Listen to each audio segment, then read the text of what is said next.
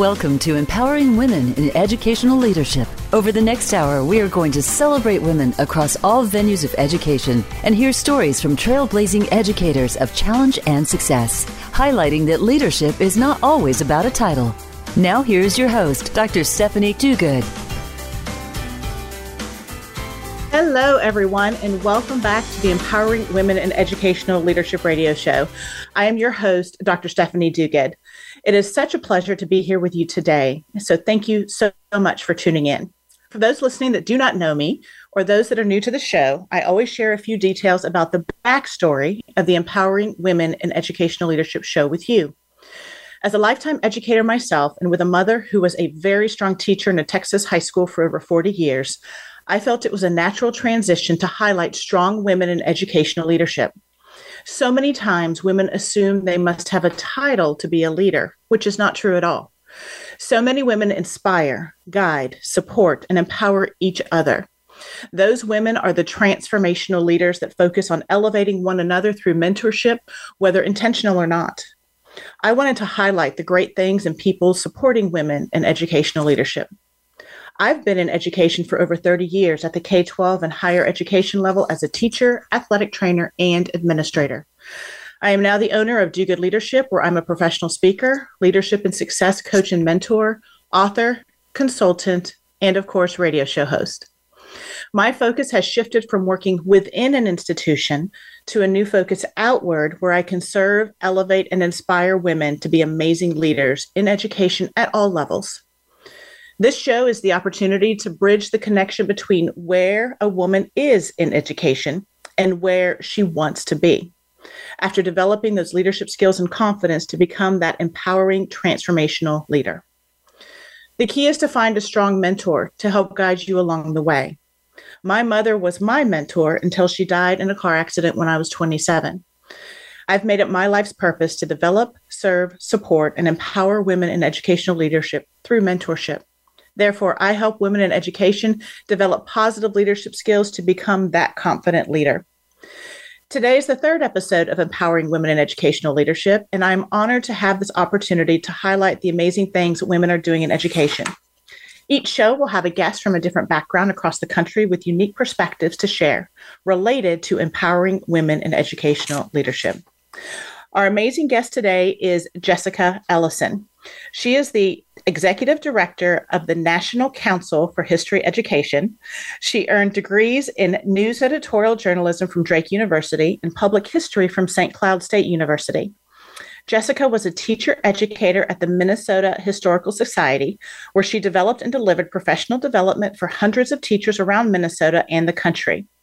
As the grant director for the same organization, they had a Library of Congress grant, which she supported K 12 social study teachers in integrating culturally relevant pedagogy with primary resources in their classroom instruction. She served as the president of the Minnesota Council for the Social Studies and was the founding member of the Minnesota Council for History Education. Currently, Jessica serves on the board of National Social Studies Supervisor Association and is serving a second term on their local school board. She and her husband live in the Twin Cities area with their four children. So please welcome Jessica Ellison. Good morning. Thank you. I'm so pleased to be here. You are welcome. So, today we're going to go ahead and talk about three different areas. Of course, empowering women, national platforms, and local service, because you do serve on a school board. So, just tell us a little bit about your background or maybe some personal journeys that you've had getting to where you are. Absolutely. So, uh, as you heard, I my first degree was in journalism. I always wanted to be a journalist. I wanted to get out there and be the one getting the news. And I actually was in a newspaper newsroom on 9 11 and oh so yeah it was it was really uh impactful on my life because i could see all the news happening at that moment and it was it gave me a different lens for that event but i think i had always known in my heart that history was the the journey that I wanted to take. I I was that kid when I was younger who would who loved old movies, old music, uh, loved to dress up in old clothes. I would drag my parents to historical sites and you know, walk around with this look of awe on my face. And, and they were like, what? I don't understand what's happening, Jessica. And so after um, I left the world of journalism, I went and got a degree in public history. And I started working at the Minnesota Historical Society through the National History Day program, which is a national program that's like science fair, except history. And I had participated in that as a student. Um, for several years because I loved the idea of being able to compete in a competition about history in the past. Mm-hmm. So I started working for that program at the Minnesota Historical Society and ended up being at MNHS for 18 years. And my career changed, the trajectory changed as I was there from History Day into teacher education, where I was training teachers and serving teachers and learning from teachers in the social studies K through 12.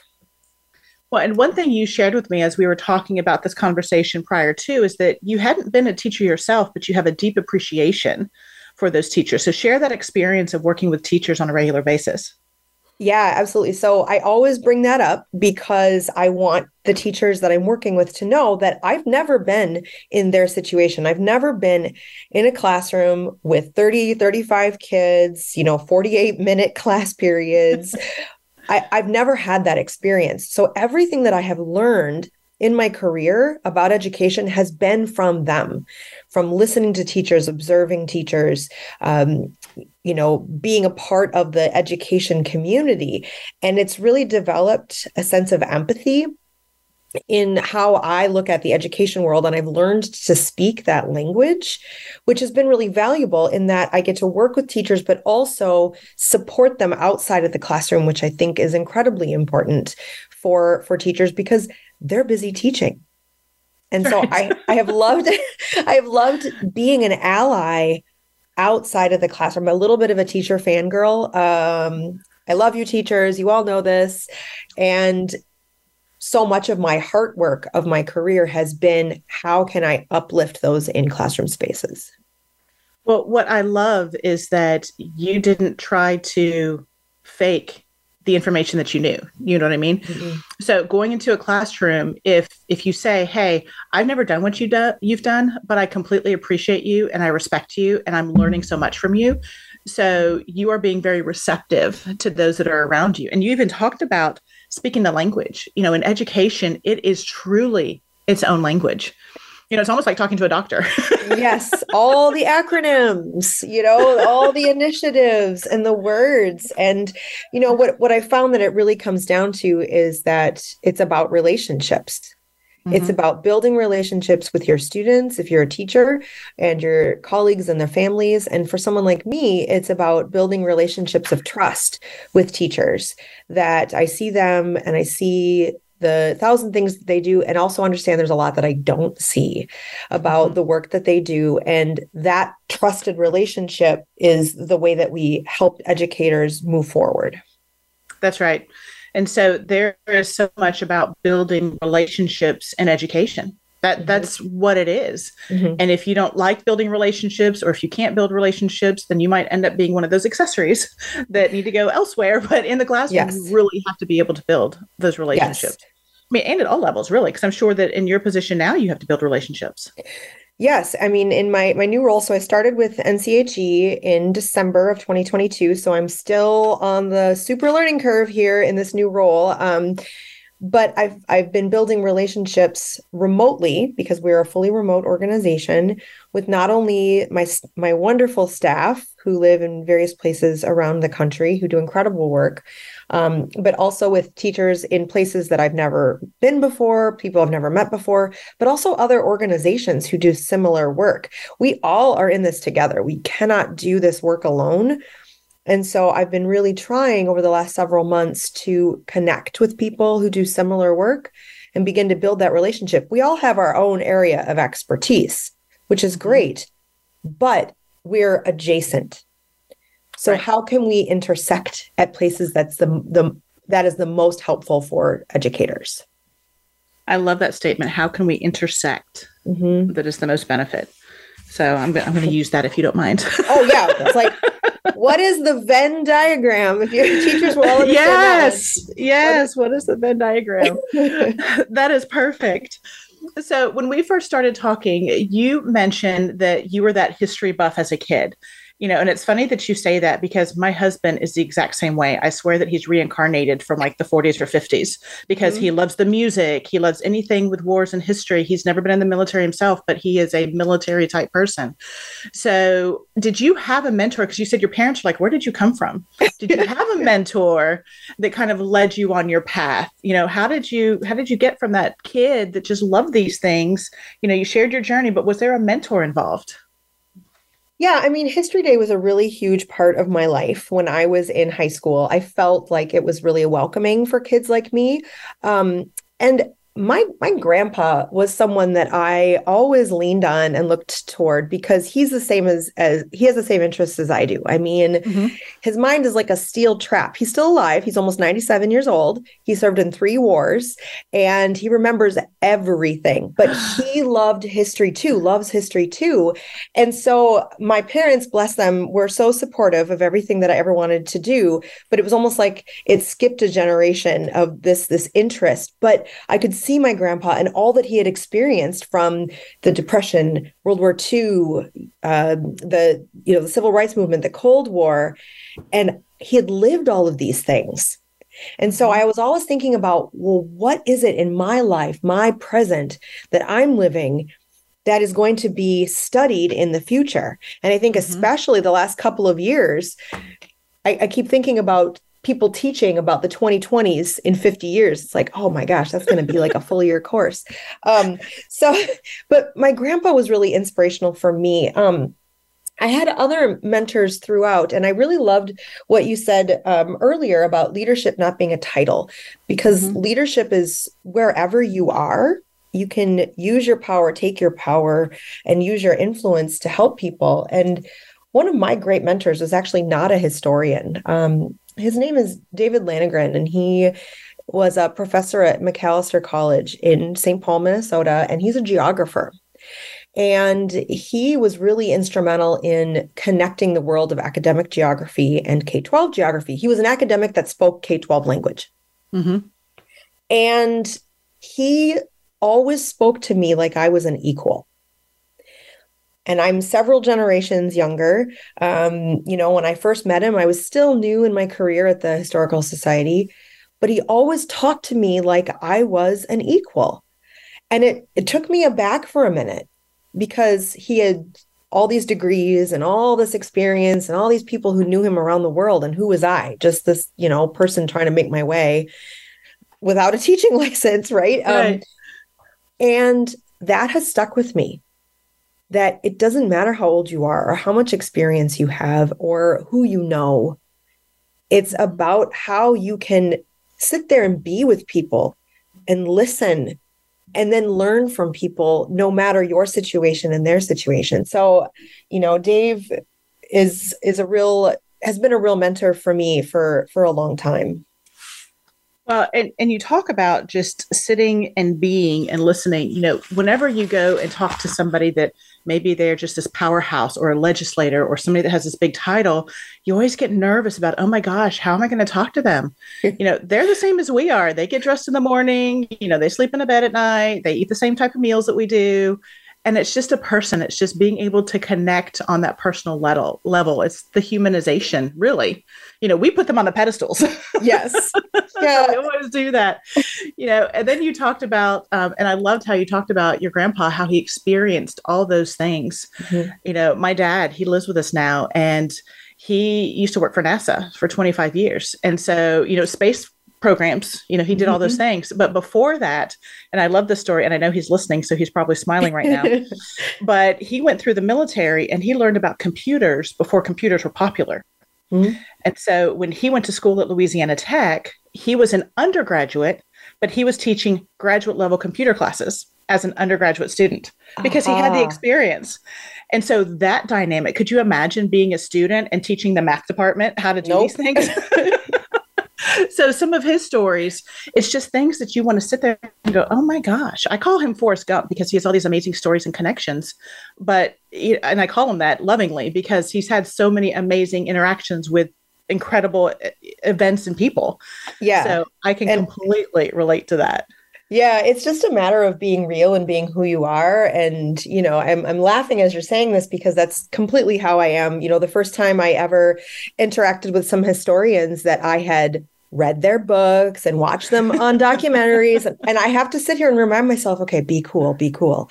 You know, don't, don't, don't lose it in front of these historians. And they've been lovely and they've right. been real. And so I, I think that that's an important thing to remember is just be who you are because who you are is enough. Um, you know, no matter where you are. And so I think that whether it's, you know, my grandpa, you know, Lieutenant Colonel Bill Warren, I just want to give him a, a shout out. Um, or it's, you know, my my mentor David Lanegran or it's myself or it's that new undergraduate history student who is learning all of this for the first time we all have something to teach and learn and one of the greatest compliments I, I ever received and this is hard for me to talk about compliments and mm-hmm. I think that goes for a lot of women she told me I was a great learner Ah. And that has been ever since she said that to me, that has been in my brain as something that I lean on in difficult moments in my head or in the real world that I'm a great learner. I love to listen to people, to learn from them wherever they might be, and to shift my ways of thinking. We mm-hmm. ask kids to do this every single day. We ask them to shift their ways of thinking and try new things and if we're not modeling that as adults, we're doing them a disservice. Yes. And so I would say that one of the best things that anybody can do for themselves is to be a great learner. Well, being a great learner, being a great listener is huge. And then, as you said, being able to be that model for others. So, all of these are great ways to empower others, teaching mm-hmm. people how to be empowered and just elevating others. You know, I think that you and I are on the same page where it's not always about me. mm It's not about me. It's about how can I support others so that they can reach their goals. Yes, it's rarely about me. That's right. which is That's fine right. with me, which is fine with me. so no, I love that. That um, that was your compliment is that you're a great learner you know, I always have people tell me that I'm the most organized person that they've they've been around. And so I always joke because I say that I'm CDO, and if you don't know what CDO is, it's OCD in alphabetical order as it should be. oh, I love so, things that are alphabetized. Oh my goodness, yes, yes, yes so we've talked about a lot of different things here you know talking about the influence of different generations and you know how something skip generations and learning the language and being a mentor. And when we come back we're going to talk about um, how you have been on a national platform and what we can do to keep sharing those great things. So we will be back in about two minutes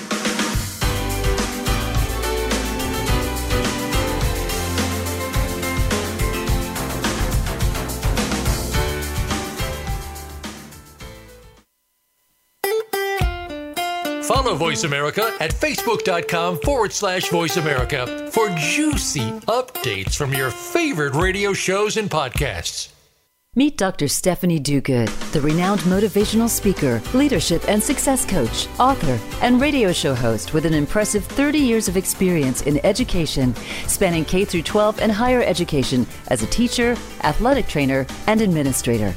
With her dynamic presence and inspiring messages, Dr. Stephanie captivates audiences from classrooms to conference halls. Learn how to focus on developing positive leadership skills and confidence to become the transformative and inspirational leader you always wanted to be from any position you hold. Reach out to Dr. Stephanie today.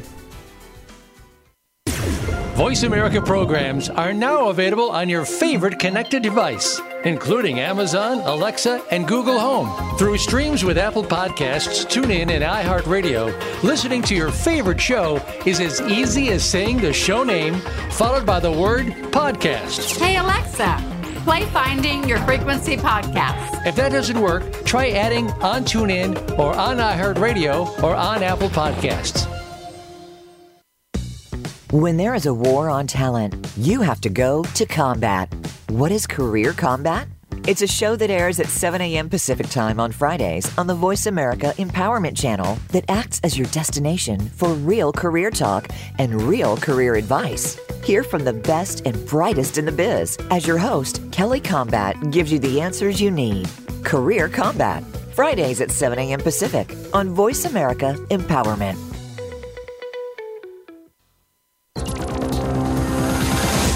It's your world. Motivate, change, succeed. VoiceAmericaEmpowerment.com.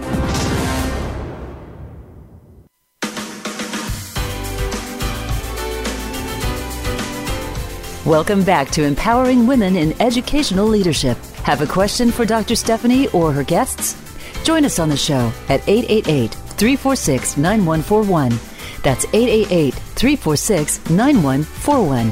Now back to the show. Hello, everyone, and welcome back. We are talking to Jessica Ellison, the Executive Director of the National Council for History Education. So, we were just talking about empowering others through these unique ways of just modeling and listening and, you know, just being real with somebody that we talk to. And so now we're going to shift to your position at a national council um, as a woman. So, tell me, tell me about that experience. How, how has it been going since December? um, it's alternately terrifying and empowering. Um, so, you know, 18 years is a long time to be in a job. And that's where I was at my previous role at the Minnesota Historical Society. And I loved it, loved that work, but I was comfortable. And I mm-hmm. think every once in a while, your brain just needs a jolt and you need to be challenged to do things that are within your world but not. And so the example that i've been using is you know before when i worked at a large institution if i had something related to finance i would fill out some forms and i would send them up to the fourth floor and they would magically something would happen and i would have money. Well now that's me. And i have to as a historian as a person who looks at history learn about numbers. And that's been a struggle for me. So you know, it's we are a very small nonprofit. We have four full-time staff and a couple of, of contract part-time staff. And so we do a lot of these things that a nonprofit does on our own. So since I've started, I've really tried to focus on streamlining the organizational processes.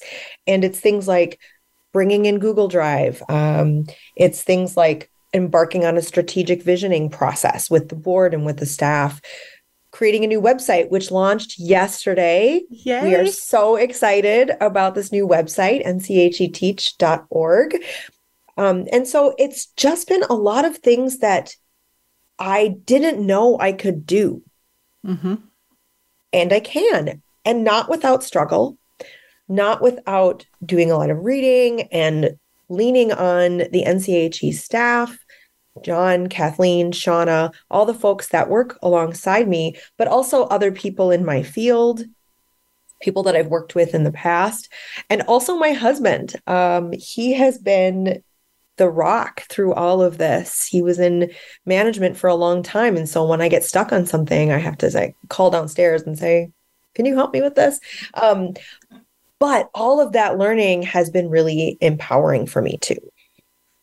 Well, and, and you talked about several different things here. So let's unpack a couple of them. Okay. One, you were saying that you were comfortable in your previous job. And I think that that's how so many of us get. We get comfortable and then we look at our goals and we go, oh, that's unreachable. I can't do that. Mm-hmm. But it's stepping out of that comfort zone and as you mentioned that jolt that's the that's the change yes. that's coming in. That's where you're having to learn and develop and grow and all of those other pieces. And so a lot of us do get comfortable. We we don't like change. No. And and so did you have any training any insight any any preparation for this position coming into it? Or was it just oh i'm here now. Now let me figure out what to do I think yes and no. Um, okay. I know the field. Mm-hmm. I know the history education field. I've been working with teachers for a long time. I know a lot of the other organizations that are now my peer institutions, and I have a lot of resources in the field. That was not the struggle. The struggle was Am I ready for a more visible leadership role? Am I ready for the things that I don't know that I'm not ready for? Um, and it's it's a really challenging time right now in the history education world. A lot of teachers are feeling pressure in various parts of the country about the histories that they want to teach and know that their students need to know, but are getting pushback from various various voices. So am I, was I ready to be a voice on a more national level mm-hmm. for that. And I I was scared, am scared, but we have to do these things that scare us and we also have to make sure that we are using our voices as we are able, especially when there are individuals, teachers who are in positions that maybe they can't push back, that we are the ones speaking out and saying we support teachers. So I would say that I knew the field. I knew kind of what I was getting into, mm-hmm. but there have been so much that I, there's been so much that I've learned on the job. So I bet that a lot of others resonate with you that they're probably scared in a new position or they feel resistance. Mm-hmm. And so some of that with the resistance is again knowing the information that you need to know and becoming that expert so that you can share what you need to share to go in a positive direction.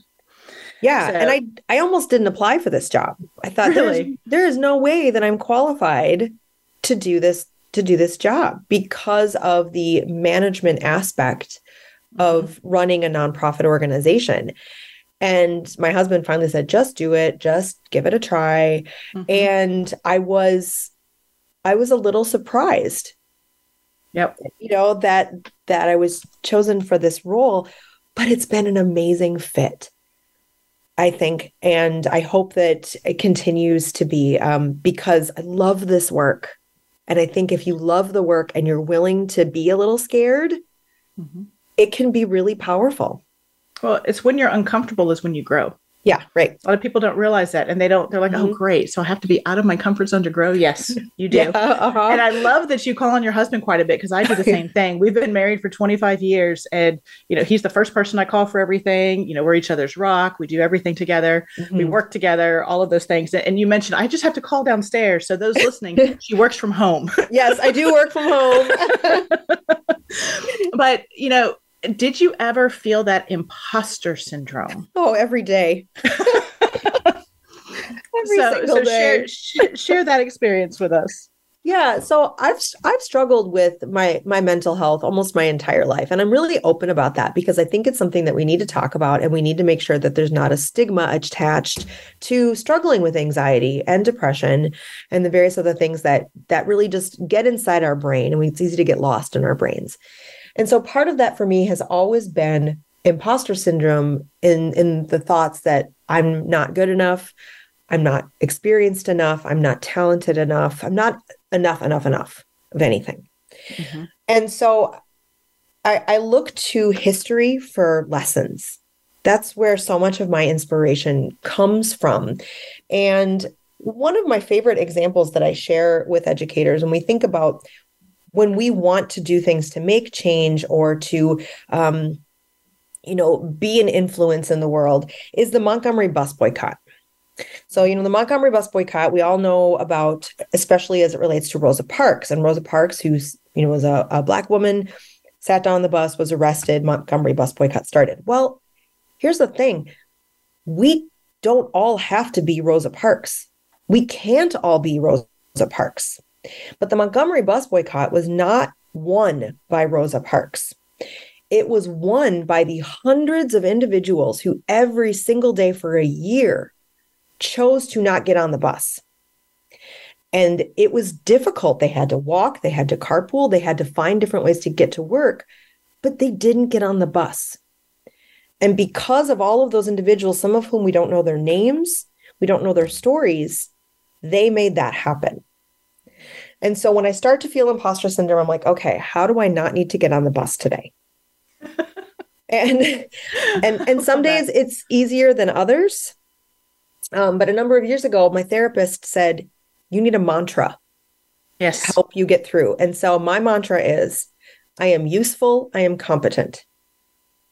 And so when I start to struggle with imposter syndrome or you know this idea that I can't do this work. It's I'm useful, I'm competent, I'm doing things to help people through the field that I love.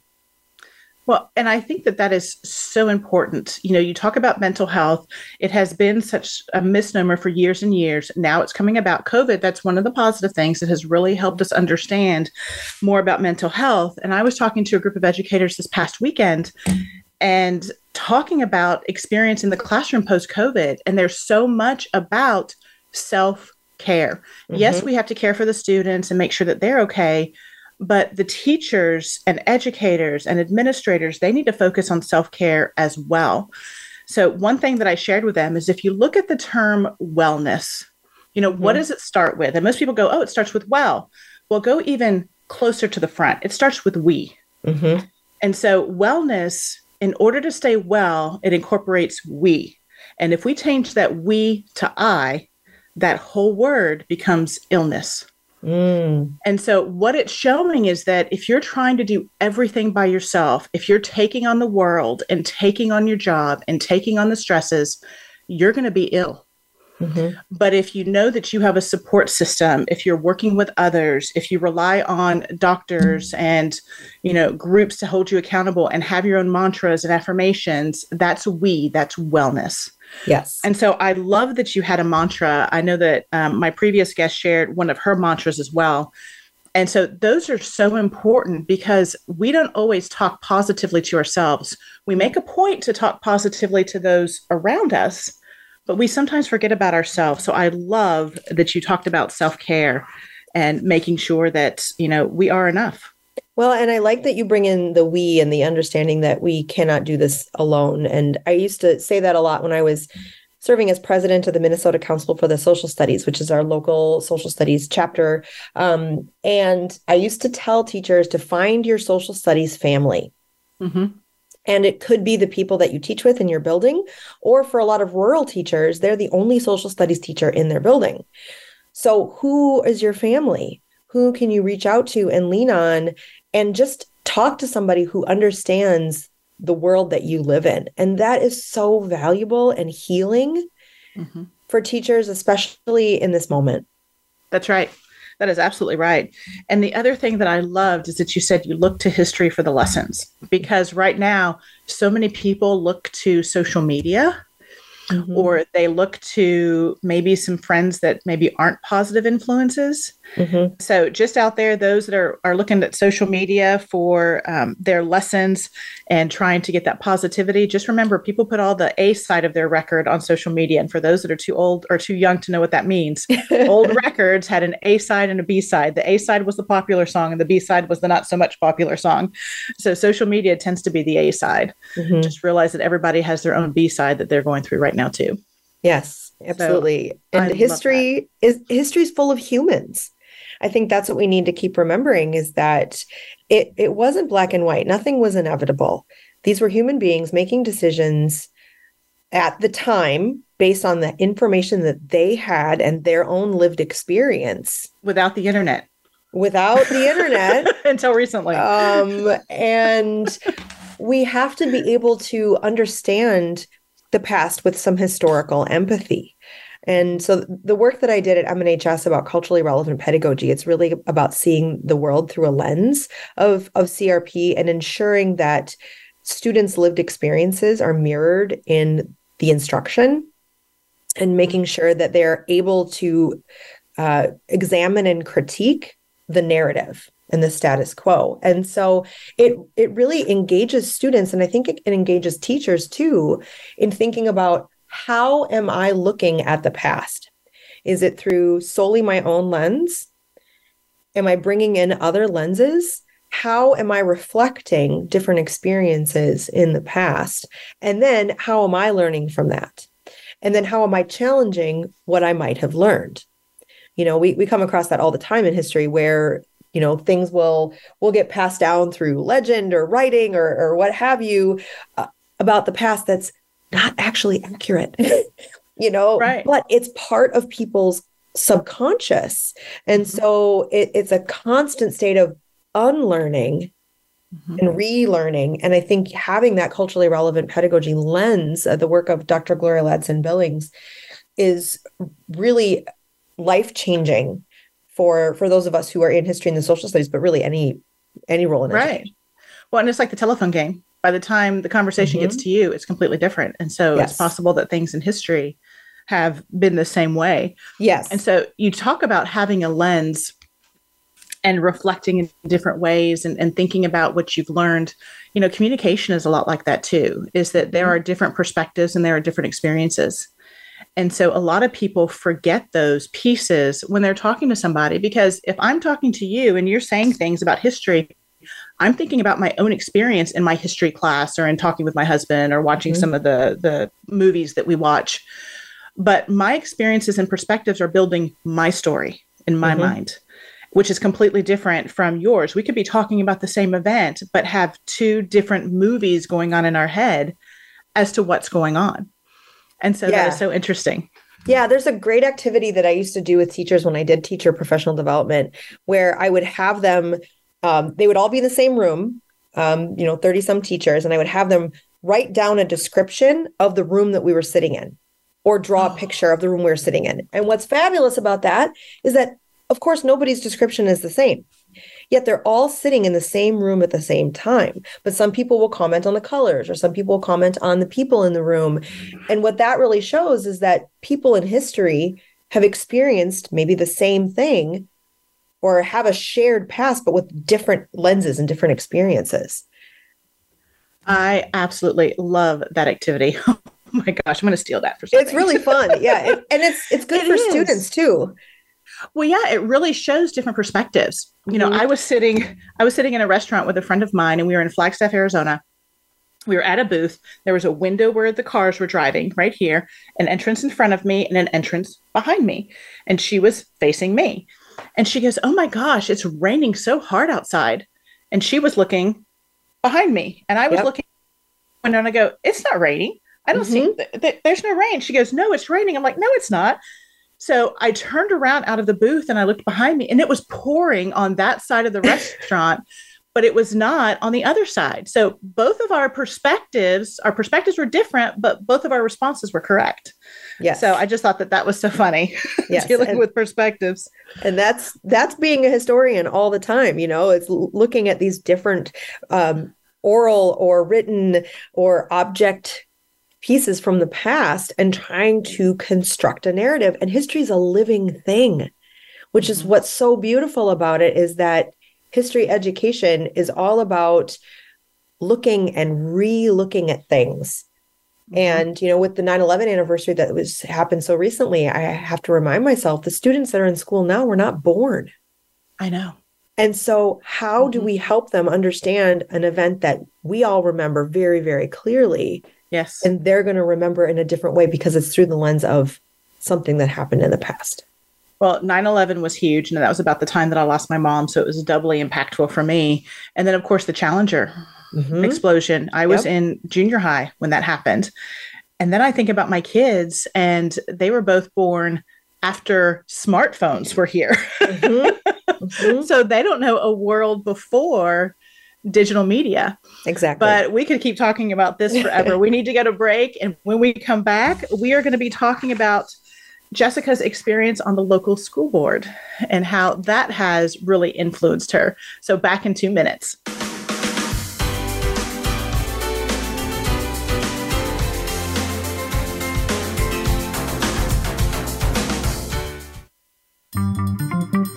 Voice America is on LinkedIn. Connect with us today. Meet Dr. Stephanie Duguid, the renowned motivational speaker, leadership and success coach, author, and radio show host with an impressive 30 years of experience in education, spanning K through 12 and higher education as a teacher, athletic trainer, and administrator. With her dynamic presence and inspiring messages, Dr. Stephanie captivates audiences from classrooms to conference halls.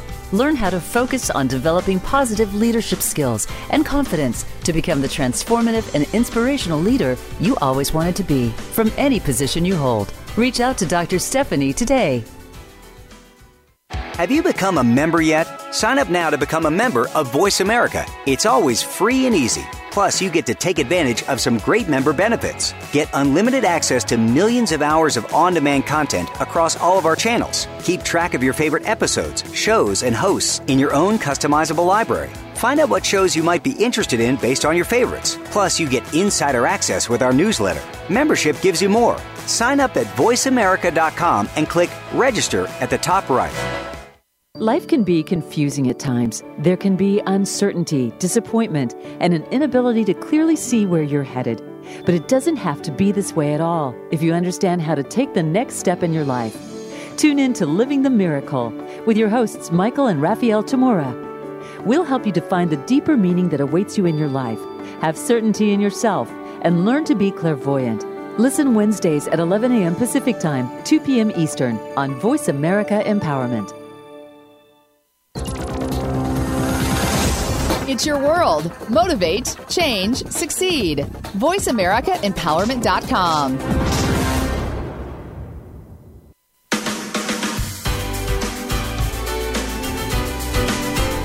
Welcome back to Empowering Women in Educational Leadership. Have a question for Dr. Stephanie or her guests? Join us on the show at 888 346 9141. That's 888 346 9141. Now back to the show. All right, welcome back. We are continuing our conversation with Jessica Ellison, who is the Executive Director of the National Council for History. And so far, we've talked about empowering women and her position on a national platform. And so now we're going to shift to another experience you have that is a voted, correct? You were voted mm-hmm. on the local school board. So share with us a little bit of experience about being on a local school board. Well, in, in Minnesota, we would say it's interesting. which means it's all manner of things. Um, so I I first ran for school board in 2017. Okay. Um, after the 2016 election, I really thought we need more women in leadership roles in elected office. And so I was thinking about it. It's like, what what are my skills? And it's like my whole world is education. And we live in a district where we have four children, will be in this district for many years. And so I decided to run for school board, not having any clue what a school board actually does. Mm-hmm. And there were a couple of times when I first ran for school board where people would say things like, well, there's too many women in education. We need more men in education. Or the, this other person who asked me, well, how are you going to balance being a school board member and, you know, with your family? And I said, do you ask the men the same question? Mm-hmm. And it it really kind of blew me away. I didn't I didn't expect it, and I should have expected it. I I suppose. But so I, I ran for office in 2017, and I was one of four elected. It's a seven person board, and I always tell people that the the moment I realized that I didn't know what I didn't know was my first couple of months on the school board. One of the things we have to approve is the dairy contract because dairy we have contract. we have to buy our milk from somewhere and that's something that the school board does is we approve who we buy our milk from. And I remember approving the dairy contract and I was like, huh, that is not what I thought I would be doing. Um, but what's been really remarkable about my time on the on the school board is that there's been a lot of things that have happened. For example, in 2019, we passed a bond referendum that up until that point was the largest bond referendum in the state's history which allows us to do desperately needed facilities work. So, unifying our high schools, building a new elementary school, that stuff is really hard to get money for because of the way that that districts are funded. And so that was really exciting. Well, then COVID hit. And it was a completely different world serving on the school board because all of a sudden it wasn't just issues of you know what programs do we have in our schools and how are we building these new facilities? It was masking. Mm-hmm. and it was virtual learning. And it really transformed the way that i thought about my role as a public servant i've never thought of myself as a politician always a public servant um, it's a nonpartisan role we don't run um, on a party. Mm-hmm. But that experience during COVID changed the type of leadership that was needed. Mm-hmm. And it was a little scary. Um, when we started going back in person to our board meetings, I started bringing my husband with me. And he would sit in the front row and he would be there to make sure I had someone to walk me to my car afterward because of the lack of civility that I'm sure you saw in school boards around the country that was happening here. where people were so angry about the masking measures and the the virtual learning.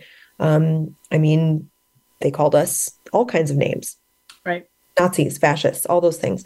Um, you know, and then there was right after that, or part of that was the you know the kind of focus on critical race theory and all these other challenges. So I ran again for reelection in 2021, which in retrospect, um, but I, I kept thinking about it. It's like, do I want to put myself and my family through this again? Because I mean, our kids are young. When I first ran for school board, our youngest was four.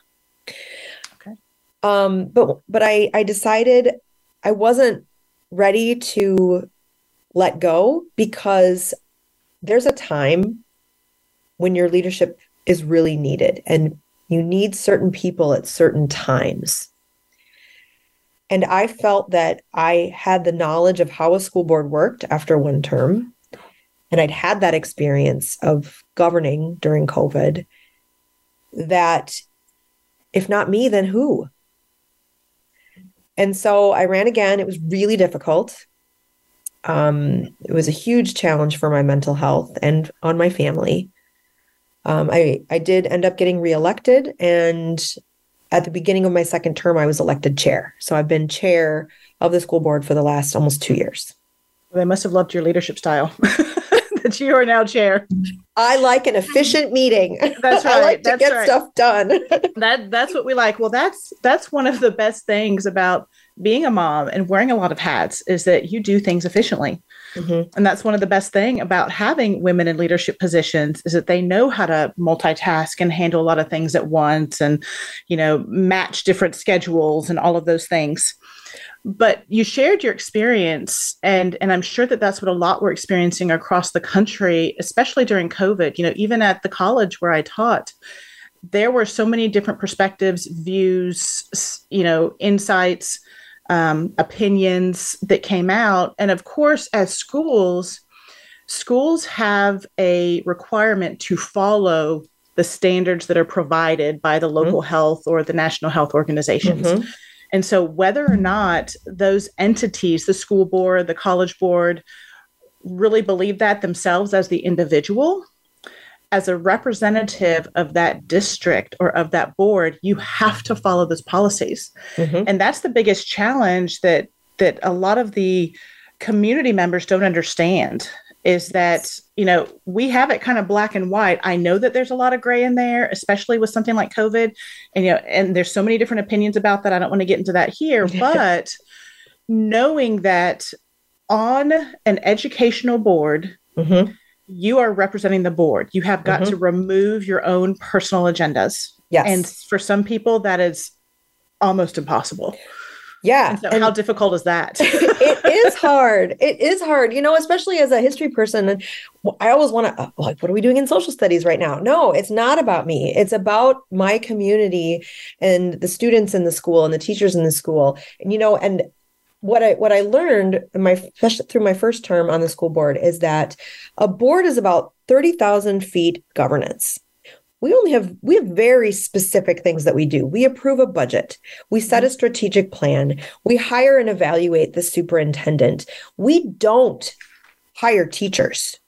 We don't do anything with the day to day. That is not our role. When people come to us in the community and say, Hey, why are you doing this? My job is to direct them to the right person in the district, which frustrates some people because, like, well, what are you doing then? What is even your job? Mm-hmm. So, mm-hmm. our job is governance. Right. And that means removing yourself and your perspectives, but also keeping in mind that it's good to have people with different lived experiences on a school board so that we can have civilized discussion, which we do. We don't always agree, but then once we vote, the board stands together, unified after a vote. So we change start times, for example, recently, which has been a big point of discussion. Um, and we it was not a unanimous vote, but after the vote, we all stand behind it.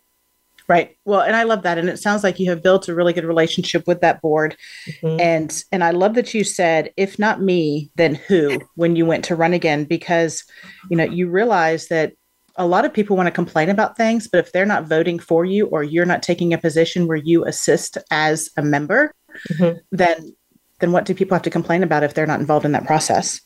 And yeah. It's, it's, a voice, right? I mean, you have to have a voice.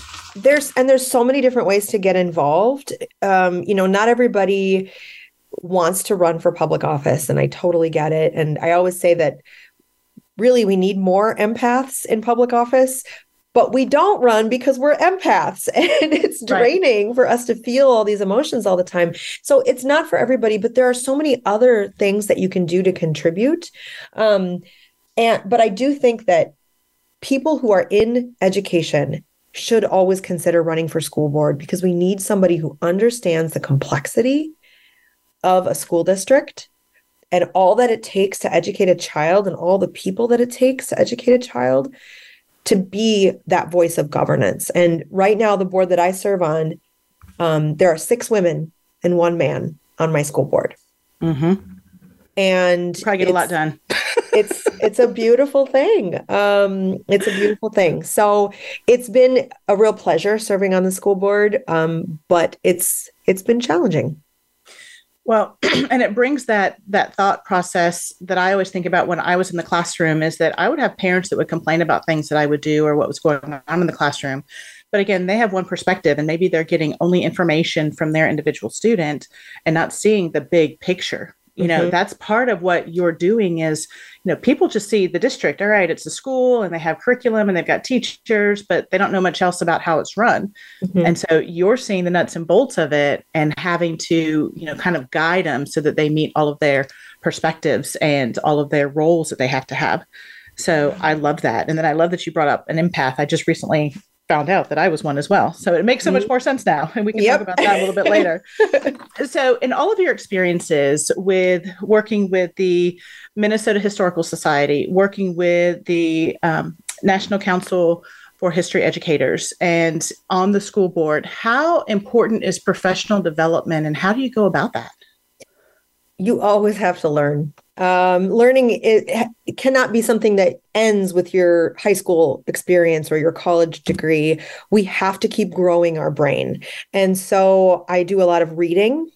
Um, i do a lot of listening. I go to conferences where i get to learn from other individuals. Um, you know i go to different conferences depending on the role. But being in the same space, especially now when we're kind of leaning past COVID, getting to be in the same space and the same energy as people who have this knowledge is really rejuvenating and fills my bucket in a way that maybe I didn't know I needed. Um, because we're all coming with different levels of filled buckets, right? That's right. different things. And so you just never know what thing is going to spark, oh, that's a great idea. I'm going to try that. I'm going to adapt that. And teachers are masters of adaptation. So that's another thing I've learned from them is how can I take what I learn and adapt it in a way for whatever, you know, whatever role I'm focusing on at that moment. When I love that that you said being involved in professional development and it doesn't have to be a conference all the time. Nope. But sometimes if you go to a conference then it's that we piece, right? You realize that you're mm-hmm. not alone in whatever you're doing and it helps refill that bucket and it helps give you energy. And that's what I loved as well. So, if you could give any words of wisdom or encouragement, because we're almost out of time here, what would you like to share with anyone listening today? Yeah, there's three things that kind of came to mind when I was thinking about that. Um, first is find your people. Okay. And your people could be could mean any different number of things, but find your people who will listen to you and support you. Take your power you've got power. I mean, I, I spent, you know, a long time kind of on the bottom of the ladder ish in my previous organization, but I had power. Mm-hmm. And then the last thing is call people in, not out. I think we're so quick to Ooh, judge and we're so quick to say, well, you did that wrong. Let's call them in. Everybody's on a different point in their learning journey. I have had to humble myself and listen and learn. You need to give that grace to other people too. So, for those that are listening, where can they find you? So, they can find the National Council for History Education at ncheteach.org. We are also on the various socials at History Ed. We have a conference coming up in March in Cleveland. It's our annual conference, March 7th through the 9th, which you can access on our, our website. We also have a number of great programs. Like we've got free webinars. We have a, a weekly webcast on Friday mornings with jo- Joanne Freeman from Yale, which is marvelous. So there's a lot of great stuff that NCHE is doing out in the world, and we would love to see you as part of our community. Love that. So about out of time. And I just want to thank you, Jessica, so much for being a part of this. I'm sure that we're going to have a few more pieces of conversation as we let the listeners go. But for those of you that are wanting to join me in my space, come on Facebook and look at Do Good Leadership and become a part of my group. You can also find me at www.stephanie Rector Duguid, I'm sorry, Dr. Stephanie drstephanieduguid.com. That was my old website. But with a life of experience and education, I would love to reach out to you and connect. So stay tuned for next week when we are going to have Brenda Jones, who has been a non traditional student and a first generation student, talk about her experiences and coming back to school. So be sure to turn in, tune in next Wednesday at 10 a.m. Central Standard Time on the Voice America Network. Thank you so much for joining us today, and we hope to see you next week.